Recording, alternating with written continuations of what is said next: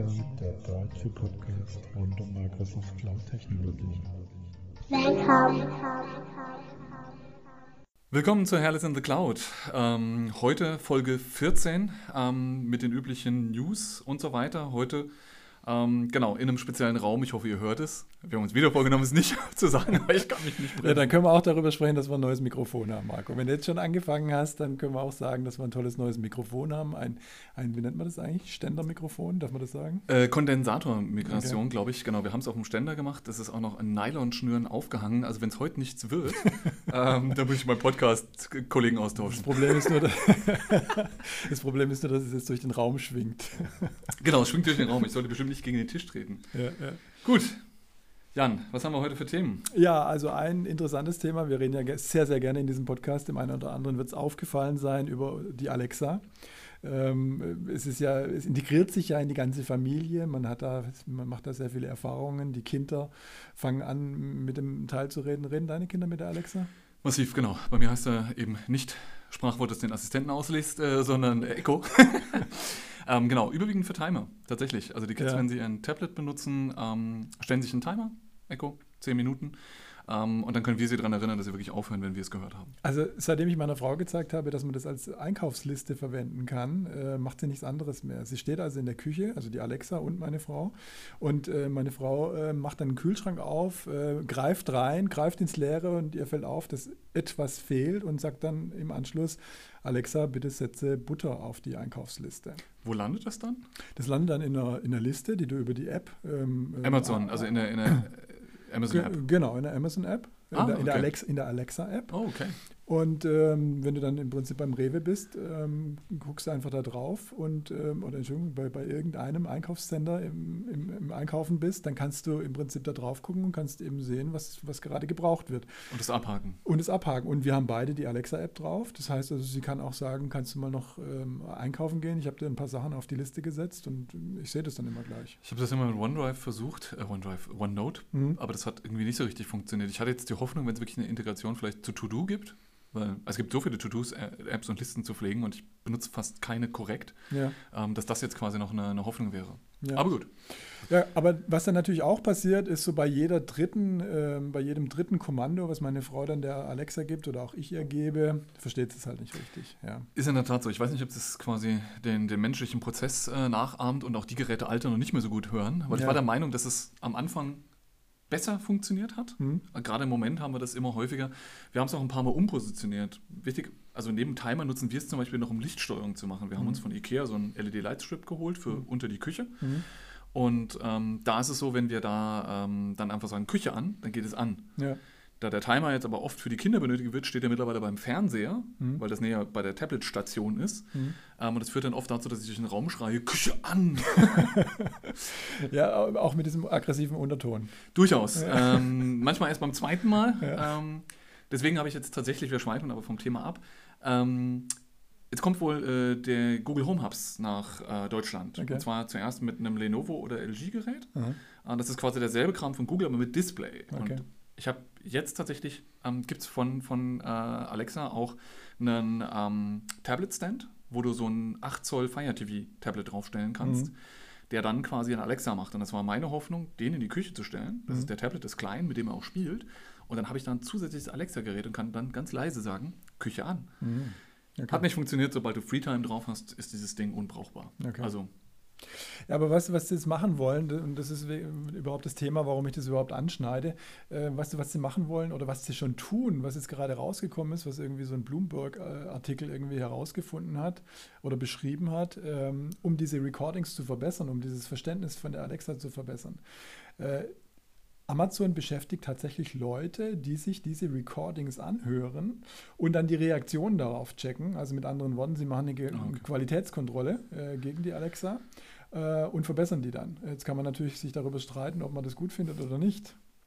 Naja, an sich ist es ja erst einmal quasi, wenn man den Geräten so weit vertraut, dass es erst nach dem Schlagwort kommt, mhm. ja, dass es dann geht, ähm, so dass ich muss mir eh klar sein, dass das ganze Zeug da ist. Und selbst wenn es nicht angehört wird, wird es wahrscheinlich transkribiert. Das mhm. sieht man ja auch in der App, was ich gesagt habe. Genau. Und ähm, dann ist es natürlich durch Maschinen nochmal viel besser auswertbarer. Ähm, von daher, ja, ist der Aber nächste Schritt. Krasser Artikel auf jeden Fall. Äh, wir verlinken das hier mal. ähm, ist es dann zu lesen, dass auf diese Art und Weise schon echt äh, krasse Sachen mitgehört worden sind, auch irgendwie äh, Verbrechen, ja, ähm, äh, Vergewaltigung, Ver okay. Vergewaltigung und solche Dinge. Und da gibt es wohl eine interne ähm, Gesprächsrunde, irgendwelche Foren, wo sich dann die Mitarbeiter irgendwie austauschen können, irgendwie, um auch irgendwie ja, damit um, umzugehen. Das so. arbeiten zu können, okay. Genau. Ja. ja. das ist eh so eine Sache, wenn man das, sich das anguckt, diese ähm, Mitarbeiter, die sowas tatsächlich kontrollieren müssen, wenn es um Terrorismus oder äh, sonstige illegale Tätigkeiten geht, wenn du echt überlegst, dass das ein Mensch ähm, angucken muss, dann ist das natürlich schon ähm, enorm, ja, was die quasi aushalten müssen. Ja. Ja, also wir werden ja heute im Laufe des Podcasts noch ein bisschen über äh, Hörerfeedback sprechen. Wir haben äh, in letzter Zeit einiges an, an, an Feedback bekommen. Äh, vielen Dank dafür. Das gibt uns natürlich Motivation, Marco, oder? Wenn Auf wir, jeden Fall, total. Wenn wir immer mal wieder hören, ähm, dass es ankommt und dass es gehört wird, was wir da verzapfen. Und ähm, da kriegen wir auch mal die eine oder andere Frage oder es wird eine Diskussion angefangen. Jetzt haben wir auch zu dem Thema ähm, ähm, philosophischen fünf Minuten, was wir neulich angefangen haben, haben wir auch so ein Gesprächsthema gehabt neulich ähm, wo es im Prinzip auch um AI ging und so weiter. Und da ist es schon irgendwie immer diese Diskrepanz zu spüren zwischen diesem, hey, die Alexa funktioniert nicht und meine Güte, die AI wird uns eines Tages alle vernichten. Ja, also die, die, diese Diskrepanz, das ist echt unglaublich eigentlich, weißt du, was da dazwischen liegt an Bandbreite. Ähm, aber das ist, das, wo, das ist die Realität, mit der wir gerade zu tun haben, irgendwie da draußen, finde ich. Ja, das ist das, was jeder, der sich so am Rande ein bisschen damit beschäftigt, irgendwie ähm, in diesem Zusammenhang vielleicht ähm, für alle, die mal ein cooles Buch lesen wollen, wie es in diese Richtung weitergehen äh, kann. Dieser Känguru-Mensch, dieser äh, Marc-Uwe Kling, okay. äh, hat ein Buch geschrieben, das heißt Quality Land. Ah, so, ja, ja. ja. Hast du schon gehört, oder? Nee, habe ich mehrfach gehört, selber noch nicht angehört äh, oder gelesen. Ja, also kam es gerade in der Diskussion, ich habe heute, heute Morgen mit dem Kollegen Michael gesprochen, ähm, da kam das auf, da haben wir uns über die AI unterhalten und äh, der hat nochmal dieses Thema ähm, Quality Land aufgebracht und ähm, echt etwas, was man empfehlen kann wenn man sich ähm, zum einen mal sehr unterhaltsam, ja, ist man ja gewohnt ähm, von Marc Owickling, äh, dann aber auch irgendwo äh, realistisch mit dem auseinandersetzen will, was so in Sachen AI in Zukunft auf uns zukommen könnte. Genau. Wenn wir bei User Feedbacks sind, ähm, ehemaliger Kollege von mir ähm, macht Multigeo und hat gesagt, ich soll den ganzen Kram nicht so schlecht äh, reden. Ähm, du betrachtest es kritisch. Kritisch, genau. Ich habe jetzt aber tatsächlich, und das ist ja das Gute daran, ähm, erstmal, dass meine Kaisala-Usage tatsächlich steigt durch solche Rückfragen. ähm, danke dafür. Äh, bin froh, dass ich sie nicht deinstalliert habe, die App. Ähm, habe ich tatsächlich jetzt nochmal drauf geguckt und ähm, wenn man sich tatsächlich mal die gesamten Artikel anguckt, da steht es immer um Data Resiliency. Es geht immer nur darum, dass die Daten am richtigen Ort liegen. Da hat kein einziger in der Werbe Artikel von Microsoft. Das, mich fragt jeder, warum glaubst du immer, dass es nicht um Geschwindigkeit geht? Weil Microsoft es auch so nicht bewirbt. Ja? Ähm, und zu dem anderen Thema, der, der Kollege meinte, ähm, er sagt, es gibt auch, das ist auf demselben Release-Track. Ja, das heißt, es gibt, es gibt überhaupt keinen, weil meine Aussage war ja, das wird euch irgendwann einholen in irgendeinem Feature-Upgrade. Die gibt es. Wenn man sich die Docs durchguckt, gibt es ganz viele Artikel, wo drin steht, ach übrigens, wenn du Multigeo hast bei der Suche, ähm, wir lösen das für dich. Äh, wenn du selber die REST-API ansprichst, musst du halt alle vier Endpunkte selber ansprechen. Hm. So, und wenn du jetzt einen Third-Party hast, der Suche macht, jo, dann wartest du darauf, dass der Multigeo implementiert. Welchen Incentive wird er haben? Erstmal keinen, weil so viele Kunden mit Multigeo gibt es nicht. Mhm. Ja. Und der Kollege, der dich da angesprochen hat, der hat es selber im, in seinem Unternehmen im Einsatz? Korrekt, die haben es im Einsatz, waren in einer Private Preview ähm, und ähm, deswegen ist er sogar in der glücklichen Lage, was die anderen auch nicht haben, dass er einen Test-Tenant hat mit irgendwie fünf lizenzierten Usern, ich glaube, es mhm. sind ein paar mehr, wo er Multigeo anhat, was mhm. Microsoft eben wohl auch nicht so freizügig ist. Der Kasten hat es ja, glaube ich, bei seinem Kunden auch im Einsatz. Genau, ne? da haben wir das auch im Einsatz, aber ich glaube auch kein Test-Tenant, das mhm. müsste ich auch nochmal nachfragen. Ähm, wie gesagt, ich bin von dem Feature durchaus überzeugt. Ich sage nur, wenn man diesen Schritt geht, dann muss er gut überlegt sein, aus welcher Motivation heraus, weil das eigene OneDrive wird er nicht so viel schneller machen, dass es den Gesamtpain, den ich glaube, den es mit sich bringt, mhm. weil Security, Data Resiliency, das ist, das muss immer mehr Aufwand sein. Das ist alles in einem Tenant zu haben, ist viel einfacher, als es in mehreren Tenants zu haben. Ja. Also um es nochmal ganz kurz zusammenzufassen, du glaubst, der Grund oder du bist davon überzeugt, dass der Grund für äh, Multi-Geo äh, in Sachen Office 365 der ist, nicht, nicht, dass ich performanter auf die Daten zugreifen kann, sondern dass ich aus datenschutzrechtlichen Gründen oder was Regulatorik. Immer, regulatorischen Gründen, sagen wir mal allgemein gesprochen, ähm, ähm, die Daten dort im, im, in der Region liegen habe. Ne? Darum geht es dir. Korrekt, genau. Mhm. Und wie gesagt, die Webseiten, ich habe sie verlinkt, ähm, auch einmal einen, einen, Punkt quasi, der ähm, nochmal beschreibt, wo liegen die Unterschiede, speziell zum Beispiel in der Suche. Da gibt es aber noch drei, vier andere Artikel in der Navigation dazu. Deswegen schaut mal rein, wie gesagt, versteht es nicht falsch, Multigeo ist, glaube ich, ein tolles Ding, mhm. gerade weil die Kunden es enabelt, diesen Schritt zu gehen. Nur ich möchte vermeiden, dass quasi jeder Kunde sagt, oh geil, gibt ja Multigeo, dann mache ich meinen OneDrive in Australien schneller, haha. Und dann kommt nachher das Nachsehen in irgendeiner Art und Weise. Mhm. Ähm, Grundsätzlich muss man, glaube ich, mal über deine Haltung was sagen. Also ich kenne dich ja jetzt schon seit einigen Jahren und ich glaube, du bist jetzt nicht der negative Typ. Äh, du kommst vielleicht manchmal ein bisschen negativ rüber in der einen oder anderen Situation, aber das ist einfach dieses, diese, diese Ingenieurhaltung. Du versuchst einfach die, die Sachen kritisch zu betrachten und lässt dich dann aber auch schon von, der, von dem Positiven überzeugen, wenn, wenn es da genau. ist. Ne? Genau. Und mir ist es immer noch, auch ganz immer wichtig, dass man, wie gesagt, da bin ich eher dann der Pessimist und sage, hey, wird schon eher alles schief gehen, mhm. ähm, weil ich weiß, dass ich dann eher mich vom Positiven überraschen lassen kann, als wenn ich enttäuscht bin, quasi mhm. dann nur 80 Prozent statt 100 zu bekommen, weil ich mit 20 gerechnet habe, bin ich happy, wenn ich 60 kriege. Mhm. Ähm, ja. Gut. Ähm, apropos Feedback. Äh, Microsoft möchte Feedback von dir haben ähm, in Bezug auf seine neuen Browser. Richtig? Genau.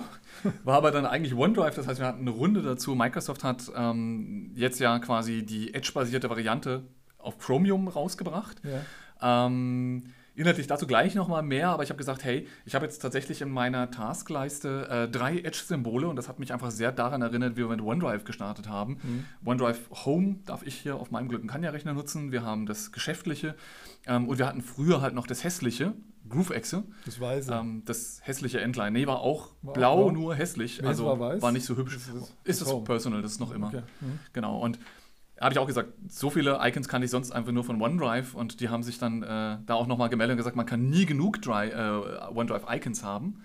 Aber jetzt ähm, nochmal einen Schritt zurück. Also, was wir jetzt ein bisschen übersprungen haben, war, äh, es gibt einen neuen Browser von Microsoft. Ähm, genau. Der Edge, wie ja schon länger angekündigt, oder schon seit einiger Zeit angekündigt, ja. ähm, basiert jetzt künftig ähm, auf Chromium.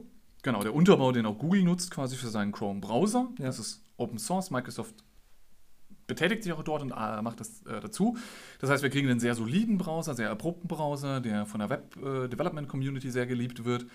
Und ich habe mich natürlich sofort draufgeschmissen, weil ich natürlich auf jeden Fall bei Edge bleiben will. Und Cooles seit wenigen Tagen gibt es jetzt eben die erste Public Preview. Genau, gibt momentan zwei äh, Release-Channels, nämlich einmal den äh, Developer und den Canary. Mhm. Der Beta wird später kommen, wenn sie quasi ausgereiftere Versionen haben.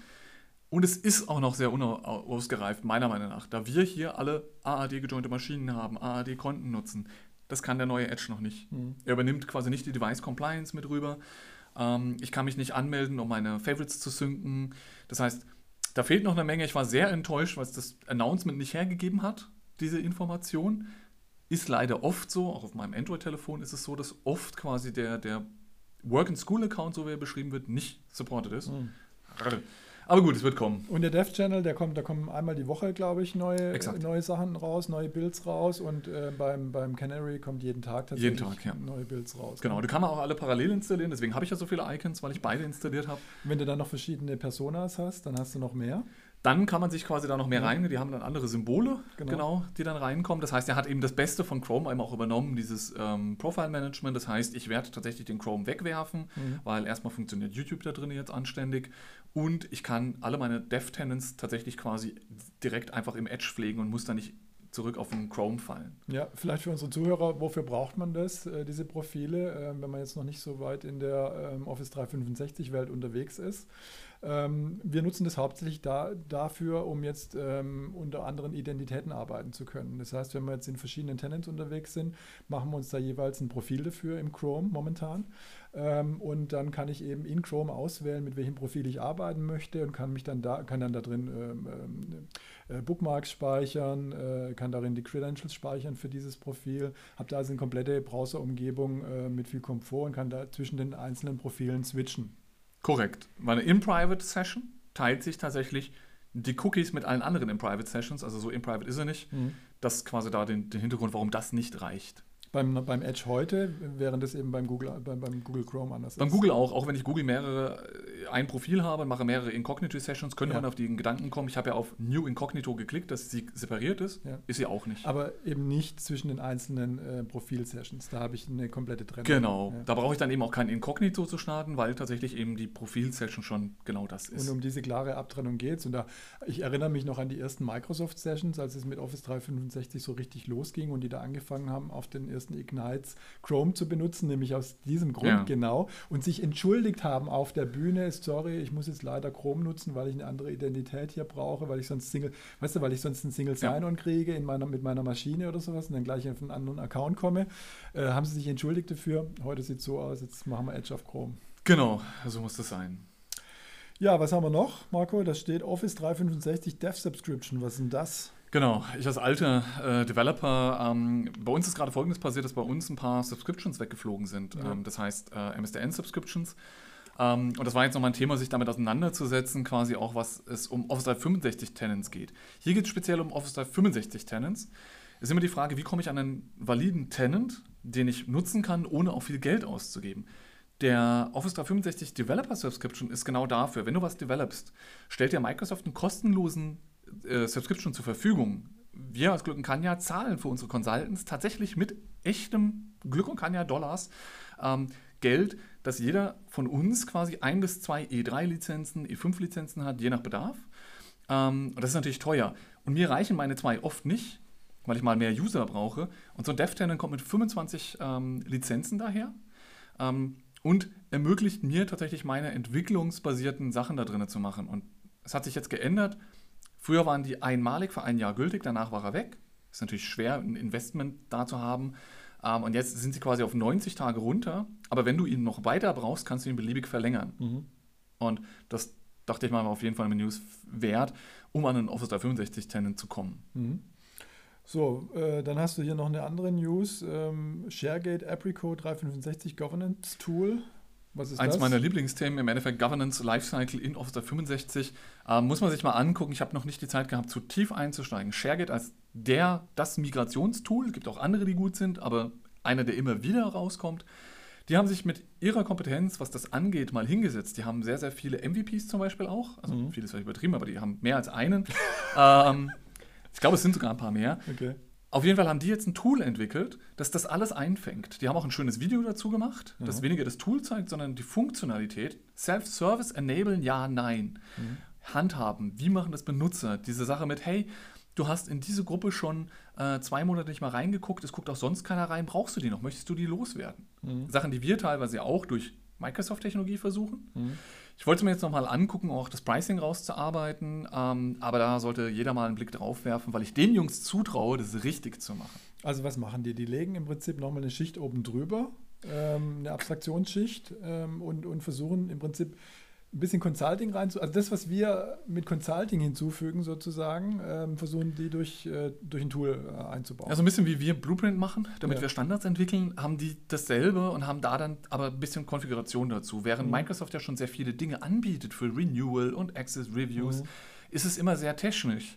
Ähm, und die haben, glaube ich, wirklich aus ihrer Sicht, und die machen lange SharePoint und haben viel Know-how, was die User brauchen, ähm, haben die da tatsächlich die Möglichkeit, ähm, viel gezielter reinzugehen. Die haben einfach einen Service, der die User mitnimmt und wieder abholt, aber einfach nur zusätzlich on top. Du kannst den ganz normalen Kram verwenden. Du wirst deine Teams auch automatisch weiter in den normalen Sites äh, an, an, anbauen.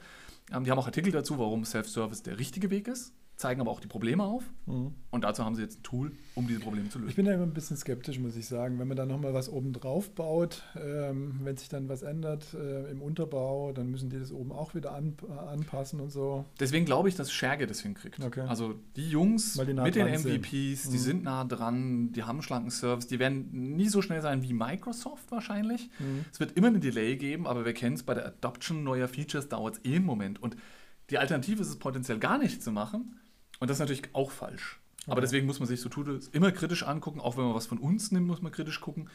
Kriege ich das hin oder kriege ich das nicht hin? Mhm. Wie sieht die Exit-Strategie bei sowas aus? Okay.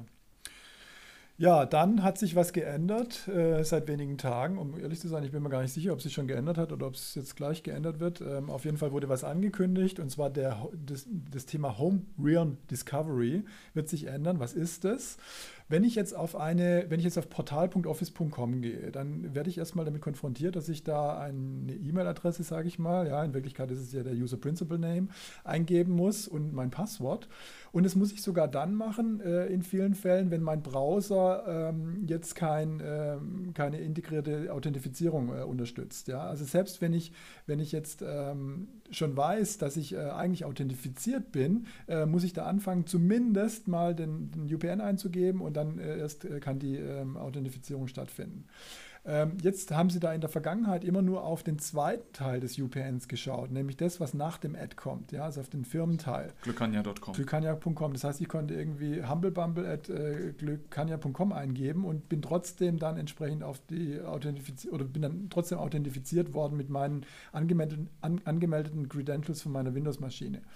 Ähm, in Zukunft, oder wenn ich jetzt auf einer Maschine war, die äh, nicht AAD-Joint ist zum Beispiel, auf einer fremden Maschine, ähm, bin ich trotzdem erstmal auf die Anmeldeseite von Glückenkanja weitergeleitet worden ähm, weil er einfach nur den, den, hinteren Teil ausgelesen hat. In Zukunft wollen sie das ändern.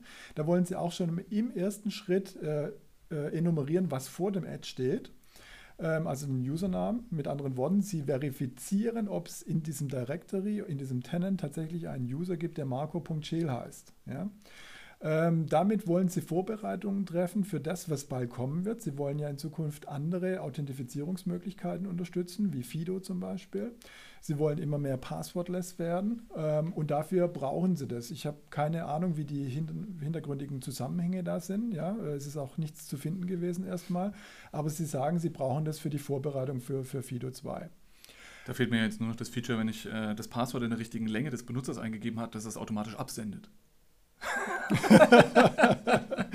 Ganz genau, ja.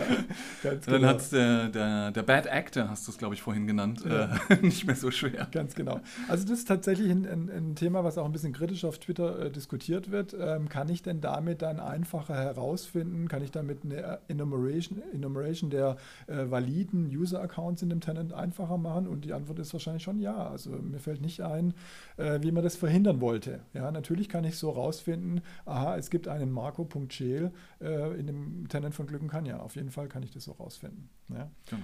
Und ähm, sicherlich kann ich äh, da auch eine gewisse Automat äh, Automatisierung reinbringen äh, und kann so valide User-Accounts rausfinden. Bin schon wieder einen Schritt weiter in meiner Kill-Chain. Ja. Genau. Ich habe das öfters mal genutzt, um mir quasi äh, Sign-in-Brandings von Unternehmen anzugucken. Ja. Also einfach mal eine äh, Ad, äh, keine Ahnung, was sage ich denn jetzt, äh, acme.com mhm. eingegeben, also hannebumble at acme.com, ja. um dann zu gucken, was acme.com denn so im Sign-in-Branding macht, weil es ja teilweise gibt es da Unternehmen, die sich echt Mühe geben. Mhm. Ähm, oft landet man halt auf dem ADFS, da hat man halt Pech. Mhm. ist nicht so hübsch. Genau. Wobei man dann auch branden kann. Richtig, machen ja auch einige, aber ja. nicht so hübsch wie eine AD. Gut, Jan, du hast dir Gedanken gemacht, dass wir quasi thementechnisch nicht durchkommen. Jetzt sind wir wieder in der Situation, dass wir noch acht Minuten haben. Ja, ich glaube, wir haben auch ein bisschen später angefangen, aber okay, wir geben Gas. Äh, wir haben äh, Hörerfragen zum Thema ATP bekommen, äh, vom Daniel, glaube ich. Ähm, der hat auf Twitter uns äh, hier eine Frage gestellt. Äh, und zwar beschäftigt ihn das Thema, was ist denn jetzt nochmal der Unterschied ganz genau zwischen Windows Defender Antivir und dem Windows Defender ATP? Also, sind wir ja in deinem Home Realm. Ganz genau. Ach, was für eine schöne Überleitung, wunderbar. Ähm, exakt. Also, was ist der Unterschied? Das eine ist, wie der Name schon sagt, eben ein Antivirenprogramm, was ähm, standardmäßig bei Windows dabei ist. Man kann natürlich auch dann eine Third Party drauf installieren, kann dann den Defender disablen, wenn man das möchte. Die Frage ist, warum sollte man das tun? Ähm, ich sehe keinen Grund dafür. Ähm, seit weiß ich jetzt nicht. Ich möchte mich jetzt nicht zu sehr aus dem Fenster lehnen, aber ich würde mal sagen, ein, zwei Jahren spielt der Windows Defender Antivir ganz oben mit. In jedem Ranking, was man so anschauen kann. Es gibt da auch einen heiße ähm, Podcast dazu, der das nochmal ausleuchtet, ähm, mit den heißen Redakteuren, die ja traditionell jetzt nicht unbedingt die mega Microsoft-Freunde sind. Ähm, Gibt es da nochmal einen Artikel, einen Podcast dazu, die da ganz klar sagen, hey, in keinem Ranking ist der irgendwie schlechter als die anderen. Im Gegenteil, er outperformt öfters mal äh, die, die, die, die Third-Party-Hersteller ähm, und, und kann da locker mithalten. Und was ist der Vorteil? Der Vorteil ist natürlich, dass er integriert ist ins Betriebssystem. Dass sie halt natürlich, wenn da wenn es darum geht, irgendwelche äh, Kernel-Treiber oder sowas anzuprogrammieren, dass sie da natürlich vorne dabei sind und mit ihren Jungs von, von der Kernel-Truppe sprechen können. Und nicht dazu führen, äh, wie jetzt die meisten Third-Parties, dass ich dann einen Bluescreen kriege, wenn da irgendwo ein, äh, ein, Update kommt oder sowas in der Richtung. Genau, nicht ja. nur so, oft ist es ja auch so, dass, ähm, wie gesagt, nicht, dass da Microsoft auch unfehlbar ist, aber ähm, das ist ein Stück Zusatzsoftware, das natürlich Zusatzlücken mit reinbringt und auch in der Vergangenheit immer wieder aufgetreten, dass ich erst durch den Virenscanner tatsächlich ähm, gefährdet war. Ähm, grundsätzlich war das ja auch früher immer die Entscheidung, will ich ein schnelles System oder will ich eins mit Virenscanner? Deswegen haben viele sich entschieden, ich nehme keinen Virenscanner. Und da ist dann tatsächlich der eingebaute Defender meiner Meinung nach schon immer die Wahl gewesen, wenn ich ein mündiger User war, weil was hat so ein Third Party denn noch gemacht? Naja, der hat halt zum Beispiel noch mein Mail gescannt, also mein Outlook langsam gemacht. Mhm. Oder vielleicht noch mehr JavaScript gescannt, das heißt mein Browsing langsam gemacht. Also ja, ja die können sicherlich dann teilweise mehr, ähm, aber das mehr ist ja, glaube ich, auch dann, wo wir den, den Absprung zu ATP machen. Nämlich der Zusammenhang zwischen beiden ist eigentlich nicht da, außer denselben Namen, den sie tragen und vielleicht paar der Interfaces. Sie ergänzen sich. Also das eine ist ein Pre-Preach-Produkt, das heißt also, bevor was ausgebrochen ist, eine Protektion im, Vorfeld sozusagen, eine Prävention, wenn du so willst. Und das andere ist ein Post-Breach-Produkt, wobei das auch nicht mehr ganz stimmt, der Windows ATP. Ähm, denn mittlerweile gibt es diese Vulnerability äh, Management äh, Datenbank. Das heißt, ich kann auch mit äh, Windows Defender ATP schauen, welche ähm, Verwundbarkeiten habe ich denn aktuell im Unternehmen, welche Software ist denn installiert beim, auf meinen Rechnern und welche Vulnerabilities hab, hat diese Software. Das heißt, es ist schon auch was Präventives. Ja. ja? Ähm, aber ansonsten alle anderen Funktionalitäten sind tatsächlich Post-Breach. Das heißt, ich kann ähm, da mitkriegen anhand von Patterns, äh, was auf dem Client passiert. Wir haben da Sensoren auf dem Gerät drauf. Da wird äh, gescannt, was in der Registry abgeht, ähm, was ins Memory geschrieben wird, welche URLs oder IP-Adressen angesurft werden, von welchen Prozessen und so weiter. Und, und diese ganzen äh, die, alles, was da auf dem Client passiert, ähm, wird in eine große AI-Datenbank, da war es wieder, das Thema AI in eine, in eine große äh, KI-Datenbank, Machine Learning-Datenbank äh, oder in, in, eine Datenbank geschrieben und darüber werden Machine Learning-Algorithmen drüber laufen Regex. lassen. Ja, Regex, genau.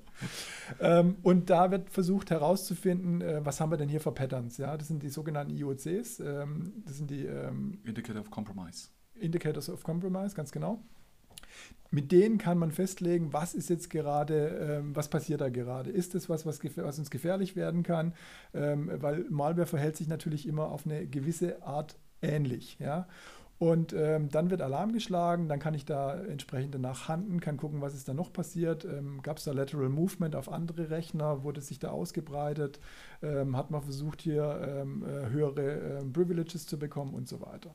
Das wäre dann der Bereich, ähm, wo wir dann im Post-Breach-Bereich sind und in Richtung äh, Windows Defender ATP gehen. Mittlerweile heißt er ja nicht mehr Windows Defender ATP, sondern Microsoft Defender ATP.